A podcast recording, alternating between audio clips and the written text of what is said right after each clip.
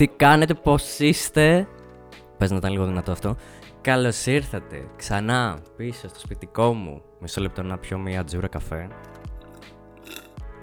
Οκ, δεν είχε τίποτα. Τι κάνετε, εντάξει. Ήταν ε, δικαιολογία και prop μαζί. Είμαι απαράδεκτος, το ξέρω. Άλλα είχαμε πει, αλλιώς τα είχαμε συμφωνήσει. Δεν φταίω μόνο εγώ, παιδιά όμως. Δεν φταίω μόνο εγώ, δηλαδή γιατί; Είχαμε πει για τα guests και σας είχα πει το και το. Έχω αρχίσει λίγο και βαριέμαι να μιλάω όλη την ώρα μόνος μου και παίζει να είναι και λίγο κουραστικό γιατί μπλα μπλα μπλα. Ε, απ' την άλλη, παράλληλη ψυχοθεραπεία, ίσως. Ε, ναι, και είχαμε πει θα κανονίσουμε τα γκεστάκια μας, θα είμαστε ωραίοι και καλοί. Δεν έχει κάτι στο timing. Δηλαδή, ήταν δύο guests τα οποία τα είχαμε στο τσακ να γίνουν το ένα αναβλήθηκε δύο φορές, το άλλο πήρε αναβολή ένα μήνα, δεν ξέρω τι θα γίνει τελικά. Παράλληλα είχα και ένα-δύο τα οποία ήταν πιο πίσω, έτσι, στο pre-pre-production και δεν έχει κάτι τίποτα. Οπότε, ναι, φταίω και δεν φταίω μαζί. Αυτό που βλέπω να γίνει τελικά είναι να έρχεται ο Bobby soon enough για να κάνουμε το αντίστοιχο επεισόδιο με τις σειρές. Αν και τώρα λίγο αυτό την έχει ακούσει μετά από όταν ε, βγήκε στο Forbidden Colors και γνώρισε όλη αυτή την επιτυχία καθημερινή, νελέα.gr, τα γνωστά. Ε, και θέλει περισσότερα λεφτά, δεν σηκώνει τα τηλέφωνα. Οπότε καταλαβαίνετε, η θέση μου είναι πολύ δύσκολη. Θα κάνω ό,τι μπορώ για εσά και για τους ε, δύο, τρεις. Όχι, εντάξει, είστε περισσότεροι. Είστε περισσότεροι. Ε, ναι, οπότε αυτό. Θα δούμε πώς θα πάει. Έχουμε να τα πούμε ακριβώς ένα μήνα, αν αυτό προλάβω να το ανεβάσω σήμερα, Σάββατο 5 Ιουνίου. 5 Μαΐου ήταν το τελευταίο επεισόδιο. Και κοιτάξτε πώς έχουν τα πράγματα. Ο Μάιος, αρχικά επίσης, disclaimer ότι θέλω να βγει μικρό αυτό το επεισόδιο, γιατί θέλω να το ανεβάσω και να μην κάθομαι πολύ ώρα στο edit, αλλά ήδη μονολογώ χωρίς έλεος για 2 λεπτά και βλέπω να συνεχίζει αυτό. Οπότε λοιπόν, ο Μάιο ήταν, περί... ήταν περίπτωση, παιδιά, περίεργη περίπτωση κιόλας. Γιατί, πώς να σα το πω τώρα. Αρχικά είχαμε το άνοιγμα της εστίασης. Που αυτό ήταν ένα σοκ, δηλαδή νομίζω ότι όλοι ήμασταν ε, πρώτη φορά για καφέ μετά από τόσο καιρό. Wow, ξέρω εγώ, το ένα το άλλο. Λίγο οπότε αυτό. Λίγο ότι άρχισε ο καιρός να καλυτερεύει. Δεν ξέρω, ο συνδυασμός. Λίγο και σχολεία από εκεί πέρα που βαρούσε τα mental breakdowns με τις εργασίες. Ζήσαμε το πούμε και αυτό. Οπότε έχω δει ελάχιστες ταινίες μέσα στο Μάιο. Οπότε θεωρητικά στον τίτλο θα έχουμε ότι είναι οι ταινίες του Μάη. Αλλά είναι ελάχιστες και είναι ελάχιστες όχι απλά για τα δικά μου δεδομένα, νομίζω ότι είναι και ελάχιστες ε, γενικά και για ε, δεδομένα μέσω όρο, πούμε εντελώς αριθμητικά το είναι αυτό. Οπότε θα πάμε πολύ γρήγορα σε αυτό, θα προσθέσουμε και από εκεί και από εδώ μερικά ψιψιψόνια και ό,τι βγει. Δεν βαριέστε. Να τα πούμε λίγο αυτό, να σας πω τα νέα μου, να μου πείτε και στα δικά σας. Νοητά. Okay. Ε, ναι, οπότε πάμε. Είδα το Malcolm X, πρώτη ταινία για το μήνα Μάιο. Είναι μια ταινία του 1992, Spike Lee στη σκηνοθεσία, ε, Denzel Washington, παίζει τον ίδιο το Malcolm X. 16 μέρες η διάρκεια της, όχι εντάξει πολλά κάνω, αλλά είναι πολύ μεγάλη, είναι τριωρική. Οπότε την είδα σπαστά. Εξ αρχής δηλαδή, είπα στον εαυτό μου, θα τη δεις σε mini series φάση.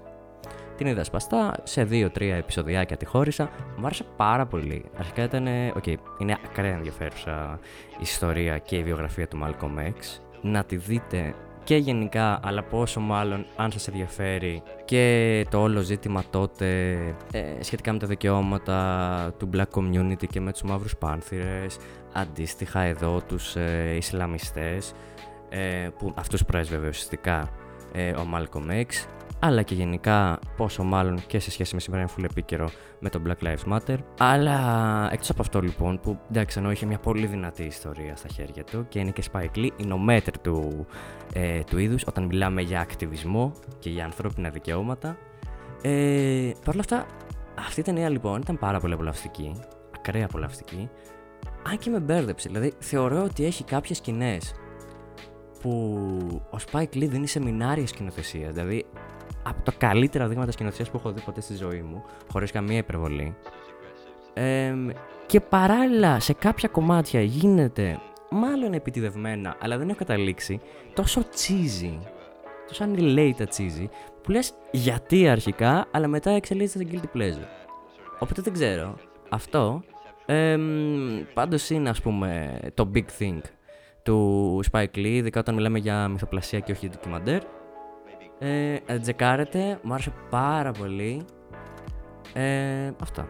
Και ο Denzel Washington είναι συγκλονιστικός. Μοιάζει και εξωτερικά πάρα πολύ, αλλά γενικά νομίζω ότι μπήκε πολύ βαθιά μέσα στο πέτσι του ρόλου και ενός δύσκολου ρόλου. Δύσκολου ρόλου. Ε, okay. Μετά είδα το, το The Invasion of Lying, το οποίο μου το είχαν προτείνει. Ricky Gervais. Η κατάσταση με το Ricky Gervais είναι ότι λατρεύω τις σειρές του τουλάχιστον ε, σε αυτό το στάδιο το αρχικό πριν αρχίζουν να κουράζουν γιατί κάπου κάπου το χάνει. Δηλαδή με το Afterlife ήταν απογοήτευση ε, η δεύτερη σεζόν. Ήταν δηλαδή μια επανάληψη πρώτης που δεν είχε νόημα. Και θα βγει και τρίτη και φοβάμαι γι' αυτό. Ή για παράδειγμα και με τον Derek λίγο το ίδιο. Αλλά ναι είναι Ricky Gervais, έχει τελειοποιήσει αρκετά πολύ αυτό το κομμάτι της ε, μίνι σειράς και δραματικής σειράς. Το θέμα λοιπόν που είχαμε τον κινηματογράφο και το Ricky Gervais ήταν ότι εντάξει, επέλεγε να κάνει το εύκολο που ήταν η κωμωδία. Και εδώ έχουμε μια ταινία η οποία έχει ένα πολύ ωραίο concept. Ε, όπου ουσιαστικά δηλαδή είμαστε σε ένα παράλληλο σύμπαν που ο άνθρωπος δεν γνωρίζει να λέει ψέματα. Δεν υπάρχει αυτό. Και το σπάει αυτό ο Ricky Gervais και ο χαρακτήρας του. Και γενικά δείχνει ας πούμε πώς, ε, πώς τον επηρεάζει αυτό και όχι μόνο τον ίδιο, πρακτικά όλη την ανθρωπότητα. Οπότε, ποιο ήταν το θέμα; Η ταινία ξεκινάει οριακά full δραματικά και το κάνει άψογα. Πιστεύω δηλαδή ότι αν δεν είχαν επιλέξει την εύκολη λύση να το πάνε σε αμερικάνικη κομμωδία. Ε, που τώρα δεν θυμάμαι πώς είναι και βρετανική, αλλά είναι αυτό το φορμάτ της ε, χολιγουντιανής κομμωδίας, της εμπορικής και πολύ εκεί πέρα, ας πούμε, early 21ου αιώνας και αυτά. Ε, αν δεν είχαν επιλέξει να το κάνουν αυτό, πιστεύω ότι θα ήταν μια πολύ ψηλό επίπεδο ταινία. Παρ' όλα αυτά ήταν απολαυστική. Και επίσης δίνει ρέστα προς το κομμάτι. Εντάξει, ο Ρίκη είναι δηλωμένος άθεος. Και δίνει κυριολεκτικά ρέστα στο κομμάτι και στις πόντες. Και γύρω από το κομμάτι θρησκεία και Θεός. Και γενικά πώς το περιπέζει όλο αυτό. Και κάνει κάτι ε, αναφορές. Το κάνει εξαιρετικά, ήταν απολαυστικό. Οπότε ναι, ήταν σίγουρα worth it. Θα μπορούσε να έχει πάει για πολλά παραπάνω, θεωρώ. Ε, αν αξιοποιούσε να λύσει το concept. Μετά είδα το Poms μία κομμεντή στο Σινόμπο που ουσιαστικά βλέπαμε μία παρέα γυναικών οι οποίες ε, ήταν σε αυτή τη φάση της ζωής τους, ας πούμε, που είχαν συνταξιδοτηθεί και εντελώς στερεοτυπικά ο κόσμος, ε, ας πούμε, ο κόσμος για αυτές κάπως τελειώνει και όχι τελειώνει, αλλά αυτό ότι αισθάνονται ότι δεν έχουν να κάνουν κάτι άλλο και πήγαν σε ένα υπερπολιτελέστατο ουσιαστικά οίκο ευγηρίας. Ήμουν σε μια φάση που δεν μπορούσα να δω τίποτα σοβαρό, δεν ξέρω, ήταν αυτό που σας είπα ότι με έπιασε με το Μάιο. Και απλώς είδα αυτό το Σινόμπου που είχε ανέβει ψιλοπρόσφατα τότε. Εντάξει, ήταν οκ. Ήταν ok. Okay. Ε, ίσως και λίγο παρακάτω από ok, αλλά σίγουρα ας πούμε ήταν απολαυστικό και ήταν αυτό το ε, ο κλισέ τρόπος που μια ομάδα με πολλά διαφορετικά μέλη δένεται και επιτελούν ένα κοινό σκοπό. Και αυτό που θέλουν να κάνουν ήταν, ήταν μαζορέτες και έτρωγαν ε, πάρα πολλά σκαμπίλια μεταφορικά γιατί τους έλεγαν ε, τι νόημα έχει και θα μας κάνετε ρεζίλι και γιατί ας πούμε ε, γυναίκες ηλικίας 60 και 70 χρονών θέλουν να κάνουν κάτι τέτοιο και ως προς το μήνυμα ήταν πολύ ωραίο απλώς η ταινία πάλι ε, αλλά ακόμα σε μεγαλύτερο επίπεδο δεν ξέφευγε ας πούμε για να πάει λίγο πιο πέρα και να κάνει το κάτι παραπάνω και αυτό μετά το γεροντοφίλια νομίζω ότι έτσι προφέρεται και στα αγγλικά όρος, που είναι αυτό που καταλαβαίνετε. Την είδα πάλι στο Σινόμπο επειδή νομίζω ότι. Όχι, νομίζω, είμαι σίγουρος. Ήταν ε, λίγο πριν, ας πούμε, αποσυρθεί από την πλατφόρμα.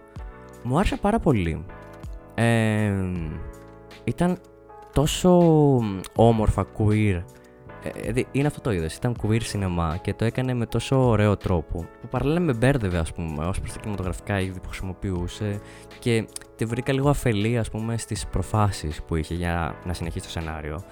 Αλλά νομίζω τελικά μου άρεσε και είχε μια περίεργη δόση συνεφίλ και παράλληλα, εντάξει όχι σκληρού art house, αλλά φλέρτα, φλερ, φλερταρέ λίγο και με το art house cinema. Ε, και ήταν αυτό, ήταν ωραία. Ήταν ε, αρκετά ε, ωραία και ήταν αυτό το, το ανεξάρτητο σινεμά, όμως το μοντέρνο παράλληλα. Εξαλειζόταν μετά και σε road trip, ε, έφυγε πολύ αυτό το κλασικό που εγώ πεθαίνω, που και καλά όταν ένας χαρακτήρας και ειδικά ας πούμε όταν είναι και μεγάλος, ε, για τη λύτρωσή του ψάχνει αυτό ας πούμε του να πάει κάπου που είναι σημαντικό για αυτόν και αυτό συνήθως μπορεί να μεταφράζεται με μια παραλία ή δεν ξέρω με μια απομονωμένη κορυφή οπότε εγώ πέθανα για κάτι τέτοια ε, ναι, οπότε αυτό ήταν ωραία, ήταν worth it μετά είδα πάλι συνόμπο το Your Sister's Sister με την του 2011 που είναι full Ινδιά, full ανεξαρτητήλα ε, ποιο ήταν το θέμα εδώ; Έχει χάλια αφίσα. Για κάποιο λόγο το τμήμα marketing, για κάποιο λόγο, είναι προφανής ο λόγος, επέλεξε να, να παίξει ας πούμε με πολύ κλασική εμπορική αφίσα ρομαντικής κομμεντή η οποία θέλει να τα πάει καλά. Και έτσι δεν είχα πετύχει σαν ταινία. Και αυτό είναι καλό τελικά γιατί ε, μετά δεν είχα καθόλου, οπότε η ταινία μου άρεσε πολύ.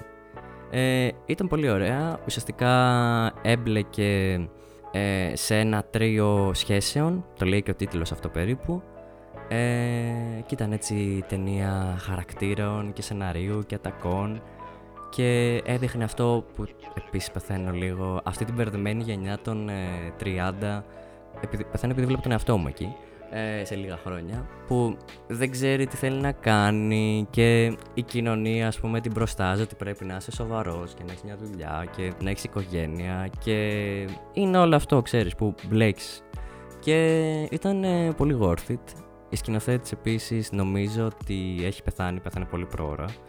Αλλά ε, ήταν ας πούμε από τις χαρακτηριστικές φιγούρες του indie cinema ε, στην Αμερική. Είχε καταπληκτικά τοπία, δηλαδή έψαξα να δω που είχε γυριστεί. αν μπορώ να τις καταλογίσω ένα φάουλ ήταν ότι δεν αξιοποίησε την ημέρα και το φυσικό φως για να ε, παίξει με το background από πίσω. Γιατί ήταν κάπου τώρα στη Βόρεια Αμερική νομίζω, ψέματα, Καναδάς πρέπει να ήταν, σε κάτι λίμνες απίστευτες, ε, σε ένα νησάκι, ήταν πάρα πολύ ωραίο το background, μου άρεσε πάρα πολύ. Και γενικά ήταν και καλοδομημένο το σενάριο. Μετά είδα το All the Bright Places, ε, ήταν από τις ε, πιο πρόσφατες ταινίες του Netflix πάνω στο κομμάτι αυτό της ε, ρομαντικής ε, κομμεντή. Επίσημα την πρότειναν. Ήταν decent. Ήταν αυτό ακριβώς που περίμενα. Ε, θεωρώ πάλι ότι θα μπορούσαν να το είχαν πάει, άμα προσπαθούσαν λίγο παραπάνω οι συντελεστές, ε, θα μπορούσε η ταινία να είναι πολύ ανώτερη. Αλλά είναι αυτό, είναι decent, είναι εκεί μέσα στο σύνολο αυτών των ε, ρομαντικών ε, ταινιών. Ε, εντάξει, θεά Ελφάνινγκ, η οποία για κάποιο λόγο ξέρω εγώ να έχει φτάσει 25 χρονών και εκεί παίζει μαθήτρια και πείθει απίστευτα πολύ. Ήταν ωραία, έχτισε πολύ καλά τη σχέση μεταξύ του ζευγαριού και ασχολήθηκε ας πούμε και με τον κάθε χαρακτήρα. Επίσης, έδινε αυτό το feeling πάλι. Εντάξει, δίνει αυτό το feeling που εμένα με χαλάει, αλλά δεν με χάλασε. Ότι το Netflix είναι σε φάση. Ok, okay, ξέρουμε να κάνουμε ένα πράγμα καλά, οπότε και τις ταινίες μας θα τις κάνουν να δείχνουν σαν τις σειρές μας. Δηλαδή, αν έπαιρνες τη φωτογραφία και τα σκηνικά και το ένα και το άλλο, θα έλεγες. Α, ok. Okay, ε, πήραν ε, κόπιες του Sex Education, ξέρω εγώ. Που δεν ξέρω, μπορεί να είναι οι συντελεστές, έτσι, να μην λέω βλακίες. Οπότε αυτό να έχει μια αλήθεια. Αλλά ναι, εντάξει. Από την άλλη, ίσως είναι και σωστό αυτό, γιατί οι ταινίες τους κυρίως προορίζονται για μικρή οθόνη. Οπότε να προσπαθούσαν παραπάνω, ίσως να μην είχε και κανένα αποτέλεσμα. Αλλά γενικά αυτό. Ήταν decent, ε, θα μπορούσα πολλά περισσότερα. Μετά για το blackout. Πω, τώρα θυμηθήκα τι είναι το blackout το είδα και πρόσφατα. Ε, Blackout PS Red Out νομίζω ότι είναι ο πλήρης τίτλος. Είναι μια ελληνική ταινία. Ε, παίζει Άλκης Κούρκουλος, ε, Κλέον Γρηγοριάδης, Μυρτό Αλικάκη, αν λέω στο το όνομα. Που είναι και πρωταγωνίστρια στα υπέροχα πλάσματα. Σειράρα να τη δείτε ελληνική. Ε, και ήταν πάρα πολύ ωραίο. Δεν μπορώ να σας περιγράψω ακριβώς τι είδα. Αρχικά ήταν τεράστιο επίσης. Ε, 2 ώρες και 40 λεπτά. Οπότε το φοβόμουν αυτό. Λέω θα το χάσει κάπου. Το έχασε ευτυχώς πολύ πολύ αργά. Οπότε δεν με πείραξε πια. Δηλαδή κάπου απλά υπακούρασε. Αλλά μετά το 2 ώρο και μετά τις 2 ώρες και 10-15 λεπτά. Αυτό ήταν ένα πείμα.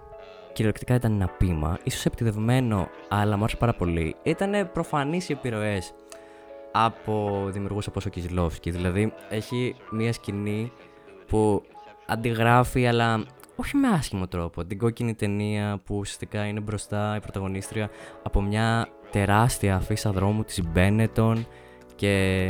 Τέλος πάντων, δηλαδή δεν ξέρω, μέσα στο μυαλό μου ήρθε απευθείας αυτό. Ε, αλλά ήταν πολύ ωραίο. Δηλαδή, αυτό που συνέβαινε ήταν ότι πάλι είχαμε ένα τρίο σχέσεων και μπλεκόντων αυτό μεταξύ τους. Και παράλληλα ο ένας ήταν πιλότος, ο οποίος ε, πέθανε. Και ναι, έφυγε νομίζω λίγο και το αντιπολεμικό κομμάτι, αλλά το κάνει σε δεύτερο πλάνο αυτό.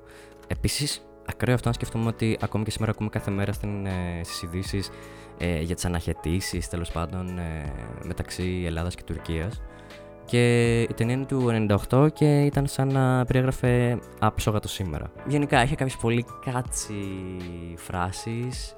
Ε, είναι ένα ποίημα αυτή η ταινία. Είναι ένα ποίημα. Δεν θα μπορούσα να πω αν ήταν καλό ή κακό ποίημα, αλλά ήταν ένα ποίημα. Στο τέλος λίγο το χάσε, δεν θα σας πω γιατί, για να μην φάτε spoil. Ε, το πήγε λίγο προς τα αλλού. Πάλι είδα εγώ μια επιρροή ξεκάθαρη και πολύ κοντινή χρονικά.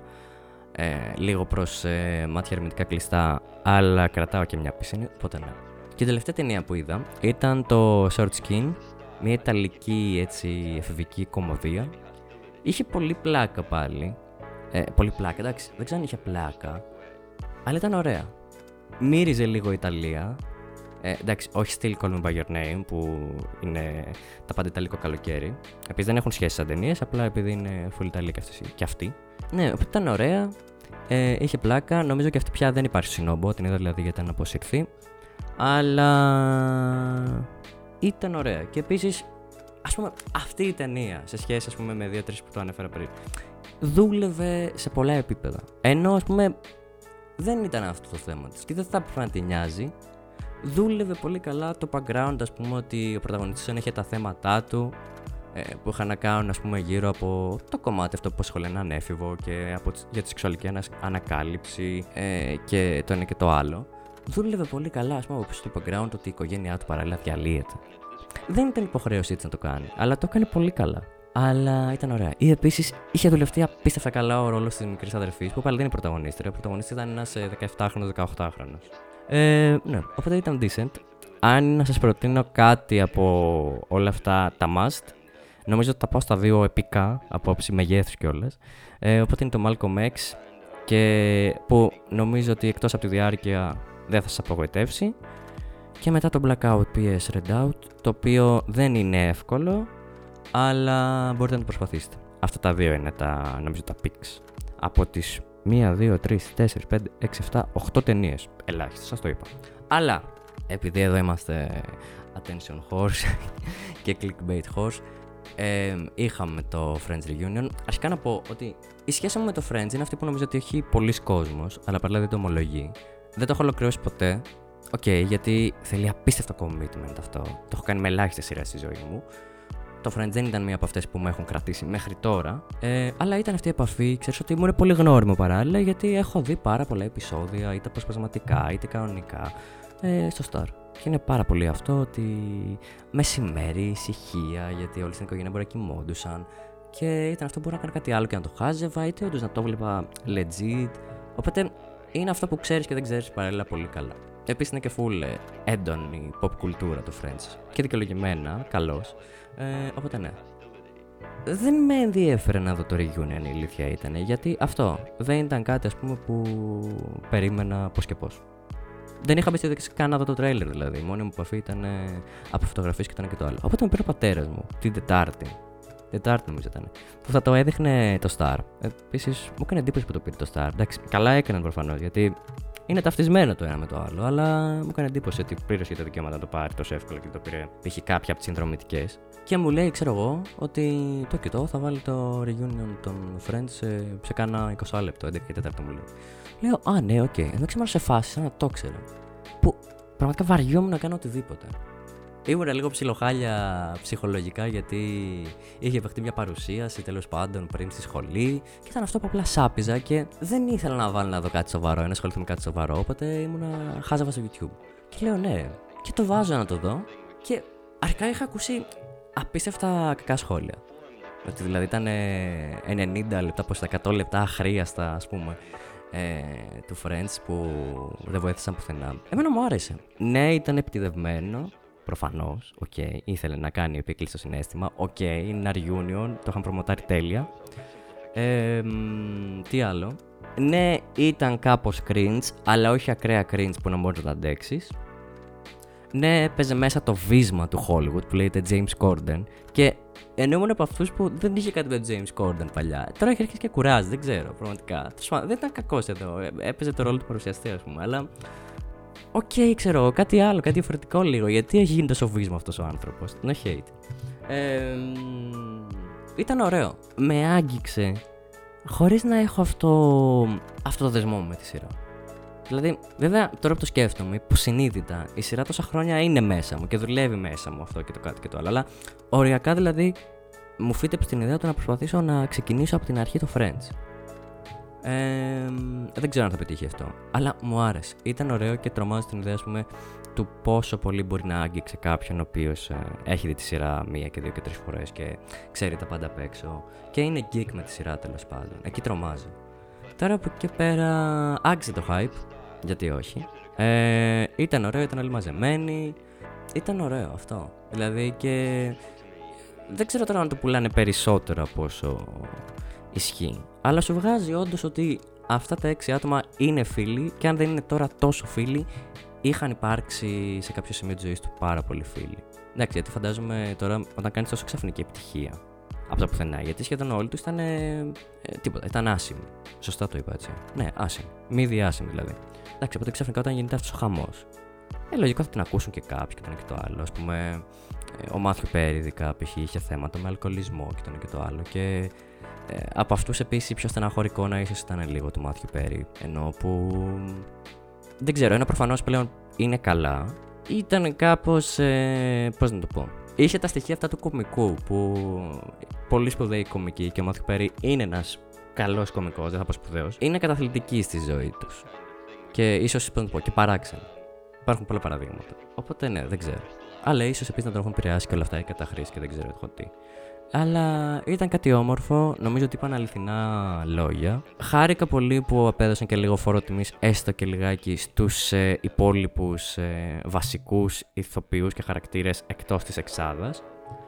Ε, ναι, και το απόλαυσα. Δηλαδή δεν κατάλαβα πώς πέρασε η ώρα, ήθελα κι άλλο. Ήταν ωραίο. Ήταν πολύ όμορφο και ας είχε όλα αυτά τα μείον ας πούμε που σας ανέφερα. Οπότε αυτά. Ε, σας είπα τώρα, OK. Okay.